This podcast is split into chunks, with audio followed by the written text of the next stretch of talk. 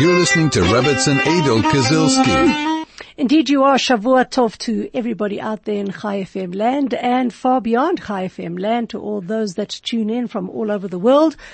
Welcome to Chai FM, to Soul to Soul, top of the week. We are learning Torah. We are learning the five books of Moses. We are specifically learning the book of Genesis and the Parsha of Noach. The Parsha where we know that the world gets destroyed and rebooted, started up again by a second Adam, a second man by the name of Noach and his sons. And uh, we're going in verse by verse looking at what the Torah is telling us and of course always deriving and learning moral, ethical lessons on understanding what God really wants from us and uh, why the events that happened in the time of Noah happened. The, the flood, by the way, happened in the Jewish year 1656. Um, uh, that was probably about 2.2 million, 2,200 years before the Common Era. And, uh, the story actually, even though we kind of like glaze through it and, uh, you know, maybe even speak an hour on it in Chai FM, actually took 120 years to happen from the time that uh, Noah gets the instruction to build an ark and until the flood actually happens is 120 years. So we have a type of time, uh, you know, condensation over here. We, the time really gets, uh, um, tightly, tightly packed, vacuum packed um, into a couple of verses. But nevertheless, um, really, really interesting stuff. Last week we just spoke about the man Noach, the various attributes that Noach had, and as a, as a, as a revision, we just learned that Noach had the quality, qualities of righteousness, that he did what was right in the eyes of God, and not what was right in the eyes of man, and that really is what stood out in making Noach a, a, a viable candidate to save the world. We're going to hop in now into uh, chapter six of the book of Genesis. If anybody's following with a Tanakh, with a Bible, chapter six, and we're going to look at verse 10 that now um, describes once again, because it was described before, the sons of Noach. It says as follows, Vayoled Noach, Noach gave birth, Shlosha Banim, to three sons, Et Shem, Et Cham, Ve'et Yafet. Shem, Cham, and Yafet. And we're going to go back and just actually understand particularly two of, of the brothers because they play a very, very significant role um, in Jewish history and up to today, uh, we are the Jewish people particularly are the descendants of Shem. We need to understand that a little bit more. But let's continue on the verses that we are going to be looking at. So Noach had three, three sons, Shem, Cham, and Yafet. Vatishachet haaretz lifnei haelokim. The earth now became corrupt before God. And how did it become corrupt? Vatimale haaretz chamas. The earth was filled with robbery. Okay? Vayar Elokim et haaretz. God looked at this land. Vehine nishchata. And he, he looked, he, he, saw the earth and behold, it was corrupted. Ki hishchit ko basar et darko al haaretz, because um, all flesh had corrupted its way upon the earth. Vayomer Elokim leNoach, God says to Noach, Kates kobasar ba, the end of all flesh has come, lefanai, before me, ki malha haaretz chamas, because this earth is filled with robbery, um, Hamas mipnehem, through them, vehineni mashchitam et haaretz, and behold, I am about to destroy them from the earth. So you can just imagine God sitting there looking down on planet earth and just seeing corruption. And it seems that the main corruption was through robbery. Interestingly, even though we are told that there was a lot of immorality at the time. There was a lot of um, sexual activity between human beings and animals. In fact, the world had actually reached a very, very low point and uh, just was an absolute mess. And God beholds all of this and he, he goes, comes back to Noach and he says, well, this is the end. Um, I can see, I visualize, I'm able to, to see what is going on down below and it is time to uh, destroy the world and you, Noach, are going to be the one who is going to save what I have created and restart a, another, another world essentially altogether. So let's just start back first in the mentioning of uh, Noach's three sons. As we said before, um, Shem, Ham, and Yafet were their names. Now, the first interesting thing is, is that if you do go back into the previous chapters, you will see that, uh, first of all, these were his only children, and the Ramban, Nachmanides brings out that he had no daughters. He only had uh, three sons. And of course, when they go into the ark, these three sons uh, have wives. So in fact, in terms of saving humanity, there were eight adults that got saved. It was Noach and his wife, Shem, Ham, and Yafet, and their wives that went on to uh, the ark. So there were eight human beings that uh, that that were saved. One of the interesting things is that even though they were mentioned before previously, they're mentioned again because it comes on the heels of the fact that it says, Et Elokim hitalech Noach, that, that Noach walked in the ways of God. And here it comes to teach us that just as Noach served God, um, he inculcated this training, this education into his sons and his sons were righteous as well. What we are going to do after the break is that we're going to really discuss an interesting thing because whenever the Torah talks about the sons, they read it by Shem, Ham, and Yafet. Shem, Ham, and Yafet in that order. But Yafet was in fact the eldest, um, and there's got to be a difference in why there is the, the, the reversal. One, one explanation um, says that it was not because of their chronological age that they are mentioned as such, but because they had sharply differing personalities, um, and each person had the ability, each son had the ability to understand concepts and natures of concepts or things, and you know see it in a specific way. And this really is a clue as to why the names are being reversed. Of course, at all times, I welcome dialogue. Love to hear from you. If you have a comment, if you have a question on our subject matter, the SMS number is 34519. Our WhatsApp is 061 895 1019. You're listening to Rebbitzin Adol Kazilski. Welcome back and we are studying verse, uh, chapter 6 verses 10 to 13 of the book of Genesis and we are trying to understand what the Torah is actually teaching us in the couple of verses that the show was introduced by, namely that we've got the three sons of Noach, given names, Shem, Ham, and Yafet, and the fact that God looked down onto this world and saw just massive corruption, a lot of robbery, and due to that robbery, God says, I am going to destroy this world. So I'd like to spend um, some time with you discussing two aspects. Number one, the names of Noah's sons. So as we said before, Yafet was the eldest of the sons. Um, but it seems that whenever the Torah talks about the sons, Shem comes first. Um, so let's just really understand there is a quite a huge uh, relationship um, between Shem and Yafet. Okay, um, particularly.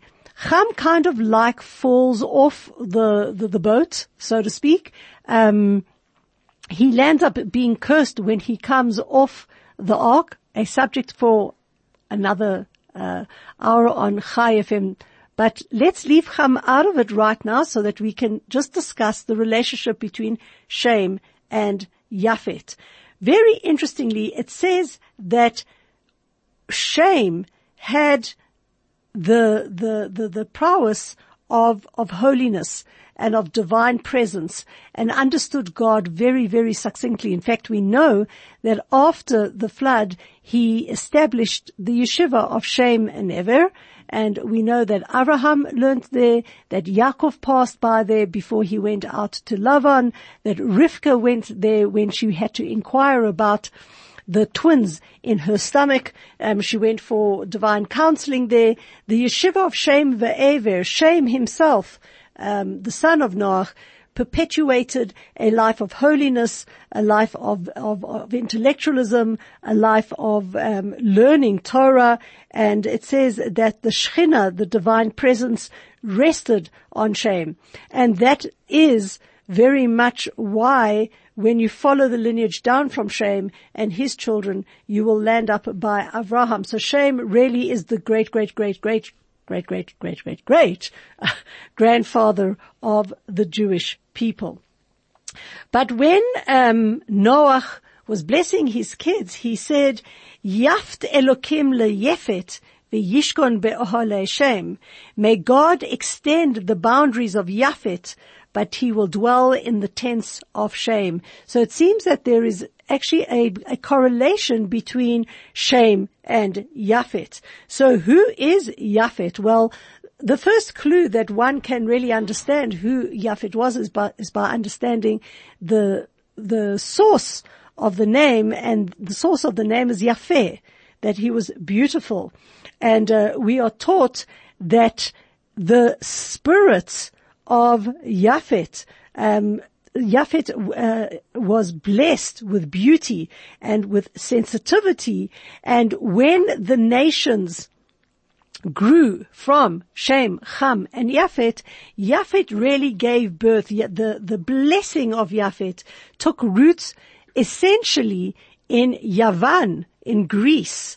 Okay? While Shem, as we said, um, became part of the Jewish people. So Yafet, as, as exemplified in, in Greek culture became the primary expression on earth as the person of arts, the spiritual ancestor of drama, of poetry, of music, sculpture, sports, philosophy, etc., etc., etc. And these were given as a gift to Yafet, and Yafet created an entire nation from, from, from him primarily the nation of that, that we know as the Greek Empire, but certainly, you know, it followed through then into, to modern times. Um, we are told by Rashi that, uh, that the Greek language was one of the most beautiful of tongues, and that is why, very interesting, much, much later, um, the rabbis gave permission to translate the five books of Moses into Greek. Um, because that was used a, a lot. Um, in in those times. Now, why is there this relationship between Shem and Yafet? What what can we learn from it, and what can we understand from it? So we know that throughout history, many many sages, all the, going all the way back to King Solomon, um, through the Rambam Maimonides to the Vilna Gaon um, um, in, in, in the last century.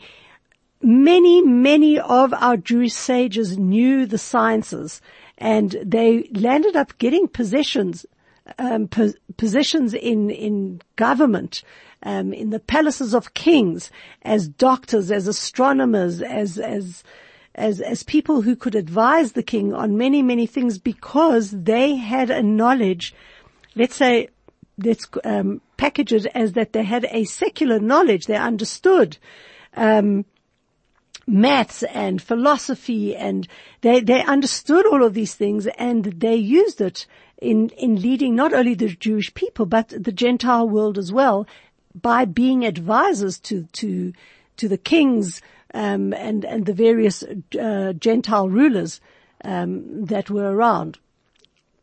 Now, our rabbis come and teach us that it is not a negative thing that one understands or one has an appreciation for or one teaches poetry, music, sculpture, sports, philosophy, um, drama, maths, science, any any of the what we would label today in modern uh, language as secular subjects, because each and every one of these subjects are a manifestation, are an explanation, are a way in which we understand the world and, and, the way we we interact with the world. If we did not allow ourselves to understand maths and science, for example, our world would not technologically be in the place that it is today. Um, and all we are doing is we are taking those sciences and using them, hopefully, most times, for the betterment of this world. But somehow there seems to have been a divergence between Yafet and Shem. Shem managed to maintain this, it's his spiritual identity that he passed on down to Abraham and then Abraham onwards onto the Jewish people. Um, and Yafet, um, kind of like sort of came short, um, in, in, in terms of what it had to offer to the world. And the answer that we understand is that all of the subjects, the secular subjects that are out there that give an insight into how the world is or an expression of how the world functions is not bad in and of itself. The problem that comes in is when we take the secular subjects and we use them as a vehicle to A, ignore the divine, B, manipulate the divine, or or, or, or where we actually take the subjects and we start worshipping them. And this is really what actually happened in the time of the Greek Empire. We all know the story that the Greek Empire was very, very dominant during the time of the First Temple, um, and uh, and one of the, one of the ways that the Greek tried to influence the Jewish people was to say to them, look, we're not coming to kill you. We're not putting you in ghettos or extermination camps. We don't even want to exile you. All we want is for you to throw off the shackles of your Judaism and embrace our world, our world of, of sculpture and poetry and music and architecture and all of those things. And then we'll be happy to live with you side by side. Um, that was during the reign of Antiochus and the Syrian Greeks. And um, we know very well the story of Hanukkah that they eventually they didn't get their way and they eventually decided to war against the Jewish people and destroy the temple and um, in fact they they did they plundered the temple and it was then that we had the miracle of Hanukkah when um, Jews went back into the temple and found just one cruse oil, one vial of oil that would last a day, that lasted eight days. And really the, the festival of Hanukkah is a festival of light, um, which is um, indicative of the fact that light is representative of enlightenment, it's representative of education, um, it is representative of, of clearing out the darkness and the lights of Hanukkah come to teach us that um, the words of Torah and the the the subscription to the the the framework that Torah wants is what is illuminating in this world, not just the study of the physical world as the Greeks would have it. And in fact, you know, time time is proof of of much. And now that we we we look today, you can see that the Greek Empire has been relegated just to a, a, a country that is pretty poor, that has a lot of um, relics for anybody who's been to Greece and is now something way of the past, whereas Judaism is still very much alive. What was wrong with the way of the thinking of the Greeks and, and its, their forefather Yafet was that there is incredible beauty in this world. Torah certainly does not deny this incredible beauty. There's an incredible, um, brilliance in this world, the way the world, world functions. But if one is to learn the maths, the, the, the or, or, the science, or the whatever it is of, of the physical world, one needs to learn it in order to serve God better, to use it as a vehicle to serve God better, as opposed to be using it as a vehicle in and of itself. And this was the mistake of the Greeks. They worshipped the body. They worshipped the music and the arts and the drama. That's, those were their gods. We speak a lot about Greek gods. There was a lot of avodah zarah. There was a lot of idol worship because the service of these things led them to negate to completely destroy any idea of a God in this world. And they, they, they, so to speak, created their own culture, their own religion around that which is physical in this world. So from a Judaic point of view, we do not deny um, any of the, the, the cultural things that are around. The question is, do we use them in the service of God? Does it give us a greater appreciation of God and our service of God, or does it take us away from that? If it does, we are landing up like the Greeks, um, making the service in and of itself, and that is um, unbelievably destructive. Very interestingly, um, when the Greeks were trying to con- to convert the Jews, they actually um, hit upon three commandments which became their prime targets, which they did not want the Jews to keep. Um, and it's interesting why they actually chose those three. The three were uh, Shabbat. They forbade the, the keeping of the Sabbath. They forbade um, the obligation to bless the new moon, and they forbade circumcision. Now, just for a few minutes, I want to spend some time discussing why would they have gone for those three mitzvot? Why didn't they say to the Jews, well, don't keep kosher or, you know, um, any other of, of the 613 mitzvot. Why did they attack these three commandments as their primary targets? Well, let's look at the, these three commandments a little more carefully and we'll actually understand that by destroying these three commandments, they were destroying much more in its wake. The Shabbat, as we know, is the eternal witness of the existence of God as a creator. We know, we learned um, previously that God created yesh me'ayin, something from nothing, and God is the eternal creator, and he, we could actually call him the continuous resuscitator of, of the universe. We know that God's Torah is the blueprint and the formula for existence and the purpose of creation. What the Greeks were trying to do was for us to deny God, to say God has got absolutely nothing to do with this world. We need to worship that which we see, the body. We need to worship its beauty and its elegance and its stature.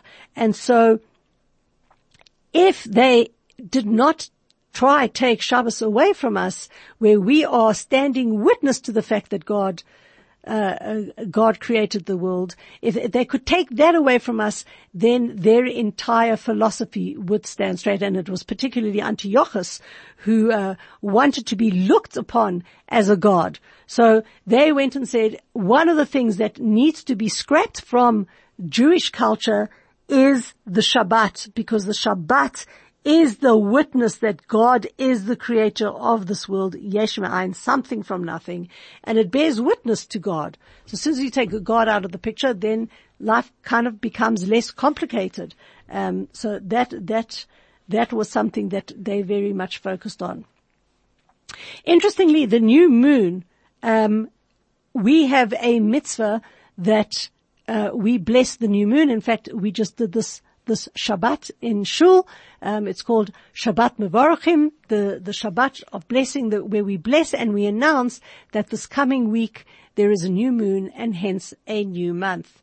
Now, why would the Greeks say that is a mitzvah that you are definitely, categorically not allowed to keep, um, because they were, you know, trying to get us to convince us to to embrace um, Greek culture. So the new moon is a symbol. It is a way that we show man's obligation to instill holiness into time.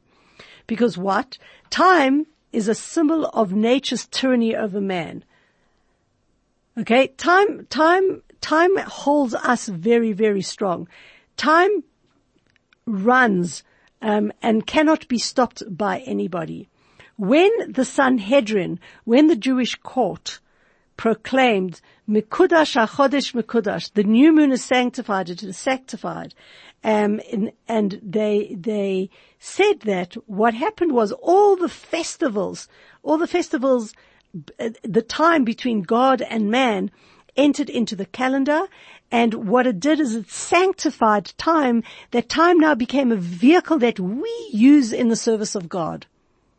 If we have absolutely no regard for time, time is a master over us. Time waits for no one. But when we actually sanctify time, which means that we enter the calendar and raise it from, instead of a, a record of material pursuits, but to a vehicle of holiness, and we use time to um, accelerate our growth, enhance our understanding, we are then being connected to God. Antiochus and his culture was not so absolute. They were, they didn't want that we, that, that a person be focused on using their time effectively in the service of God. Time was there just as just stum, that it was there and it was used in the self, um, self ego fulfilling subjective, um, need just to have fun and to, to use time in whichever way they wanted to, not in which time God said we should use time. And so that's why they attacked the mitzvah of the new moon. And finally, they attacked the mitzvah of circumcision. And this is a declaration when we do a Brit Milah that the physical and the spiritual are intertwined that the physical world is not separate from and independent of the spiritual, that the body must bear a mark of allegiance to God's covenant. And that's what the restraining mark of the, of the Brit Milah um, was. And again, this was in defiance of the Greek culture, and that's why the Greek the Greeks, Antiochus in particular, wanted it removed because by us performing a Brit Milah, we are saying that the body is a vehicle to serve the spiritual. The Greeks were saying the body is a vehicle in and of itself that we can aggrandize and that we can bow down to and that we can worship. And so they went against all three of these three mitzvot. Shabbat, where we bear witness to God. Rosh Chodesh, where we bear witness to time and the machinations of, of our lives, and we try and make that in service of God. And then our Brit Milah, where we pay credence to the fact that the body is in fact a holy um, object that needs to be used in service of God and not in service of anything else. You're listening to Rebbitzin Adol Kazilski. Welcome back, and uh, we are discussing Noach's two sons, Shem and Yafet. If you have any comments, please uh, join the conversation on 34519 or on the WhatsApp 061 Just to end off our conversation about Shem and Yafet, basically the Greeks were looking for a world without a creator, a calendar without holiness, and a body without restraint. And that is where the wheels fell off. And that became the divergent opinions of, uh, of the world where and, and, and something that we look at today, we either can live and dwell in a world where we um, are subservient to uh, the physical world, to to the world of the body, to the world of fashion, to the world of status, to the world, world of money, to the world of everything physical and, and, and in a sense, um, behave in an idolatrous uh, fashion, negating God, negating the holiness of time, negating the holiness of the body, negating the holiness of Torah altogether, or we choose to jump onto the other side of the fence where we are in service of God and we are using everything around us in service of God. And this is really the challenge of uh, the Jewish people in particular, but a, a, challenge that has to be spread out to the entire world. God gave us this magnificent world. And it's not for us to corrupt it. It's not for us to, to, to, to, to use it badly, but to use it as a vehicle of making it a dwelling place for God in this world and making it a much, much holier place where everybody recognizes the, the um, presence of God in this world. So Shem and Yafet, the tension of Shem and Yafet existed then and it exists now. I then want to discuss this whole idea of robbery. You know, there's so many negative things that can happen um, in, in, in, in the world and, and do happen in this world. Why was God so to speak in inverted commas, hung up that the earth had been corrupt and it was filled with robbery. It said a couple of times, if I'll reread the English verses again, the earth had become corrupt before God. The earth was filled with robbery and God saw the earth and behold it was corrupted. All flesh was corrupted upon the earth. And God said to Noah, the end of all flesh has come before me. The earth is filled with robbery through them and I am about to destroy them from the earth. Come on robbery? You're going to disturb, uh, you know, kill the world for robbery? What about murder? What about the, the, the, the, the um, sexual infractions that were happening at the time? This world was pretty much a very bad world at the time. Why state the sin of robbery as the primary reason for destroying this world? So our rabbis discuss at length the word Hamas, um, robbery, and uh, it's explained that when a person is a robber, when a person goes out and robs another person, it represents really an unpardonable low in human behavior. Why? Because it shows man as a selfish being that is concerned with himself alone not only is he concerned with himself alone, but he's concerned, um, he's concerned with himself alone, um, at the expense of another person. Because by definition, when one engages in robbery, it's not merely one's primary interest that is the satisfaction of the person who's taking it, but the robber gratifies his own lust by taking from another. So if you look at a robber, his life is a series of taking, stealing, and looting. And another human being has to suffer because of the interest of this robber's self-gratification. So the rabbis teach that God would, God had tolerated a lot of the most grievous sins, okay? But as long as human beings were loyal one to another, God was considerate of that and he didn't punish as, as, as profoundly as he did when there was robbery. And the reason why is that once two human beings turn around and they feast on one another, they, the word is actually not feast, they, um, like, they eat from one another the other's possession. This shows a complete disregard for another human being. And that's a line that once you cross it, there's like no going back. There's complete destruction. Can there be times where a, a, human being will not recognize God? Yes, it's a hard thing to recognize because God is not physical. It's not what you see. You've got to come to an understanding and, and, and at times we are put in challenging situations and you know, it's hard for us to find God. Nevertheless, if we have regard for somebody next to us, for them, themselves, for their possessions, for their belongings, we still have a sense of very, uh, of, of, a fundamental morality amongst people.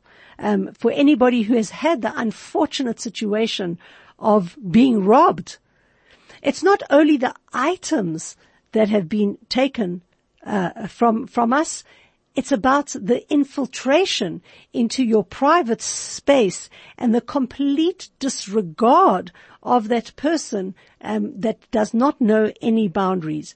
And it is a very, very deep um, place of corruption, of absolute corruption, because we know the famous adage that you should not do unto others what you know, wouldn't others to do unto you. That at the end of the day, when we've lost complete respect one for another, um, it's very, very difficult to change the clock back. Of course, um, the world is in a mess. The world is exactly the way it was in the time of Noah, where we see many, many times that people behave the way that the people in the time of the flood behaved. That there is robbery and it's not only just physical robbery, there's emotional robbery, there's psychological robbery. When a person loses that boundary of knowing that each and every human being is a being made in the image of God and deserves respect and has boundaries within them. When we break that down, we break down society into an irretrievable mess. Um, today we fight that that concept very, very, very fiercely. When God looked upon the world in the time of Noah, the entire world was saturated with a complete disregard for the sanctity of life and the sanctity of another human being space. And so when it came to all the various sins, the one that God saw as the major one, as the most important one, was robbery. Once that type of behavior infiltrated into society, then society became, became helpless and could not, God did not want to and could not save it. You're listening to Rebbitzin Adol Kazilski. Welcome back and we're going to be tying up what we've learned today. We just spoke before the break about how decadent robbery is when we um, have no regard for the boundaries and the sanctity of each and hu- each human being, and really, ultimately, um, the way it's interesting the way God saves the earth. How does He save the the the the, the eight human beings that He does? He commands them to build an ark.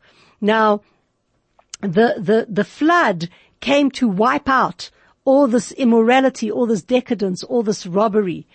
And what was interesting was that the human beings that were placed into the ark, Noah and his family, this confined space forced them to come together and it imposed upon them the need to be very, very selfless. Um, they did not have any free moments for self-indulgence. We know that um, that Noah and his sons worked tirelessly day in, day out, night in, night, night out for the entire uh, duration of the flood and for waiting, uh, waiting for the waters to subside.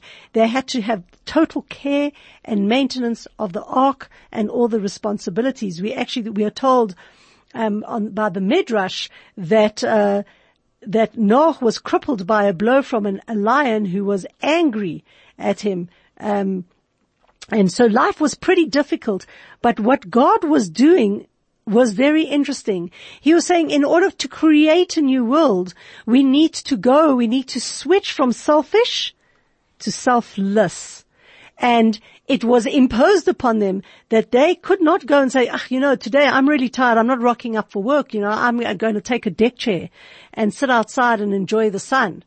They worked unbelievably hard and they were taken to, to, to task, Noah and his sons for not showing sufficient concern for the people that they had left behind. And the way that God inculcated that into them is that he made the ark into an incubator of goodness, of kindness, of self, of selflessness. And, um, once they became the caretakers of the surviving animal life, they landed up becoming then the uh, progenitors of humanity that understood that the world, in order to be healthy, had to be you, uh, the human beings that had to be created had to be caring. They had to be unselfish, and that awareness um, was, was inculcated into them as a, um, as a repercussion of the world that was wiped out and left behind. So this is a primary lesson for us today when we do look upon the world and we see the corruption, we see the robbery, we see the dishonesty, we see the disdain, the, the, the lack of care, the selfishness that, that, that humanity shows to each other. And the way that we repair it is that in our Dalet Amot, in our sphere of influence, we become a light. We, we need to work on being selfless, that we have concern for another human being, not only for their possessions, but for whom they are, for their emotional well-being, their psychological well-being, that we make sure that we never rob another human being of their dignity, because to not do that and allow the world uh, to remain in the state and put us in a very, very precarious um, and horrible situation.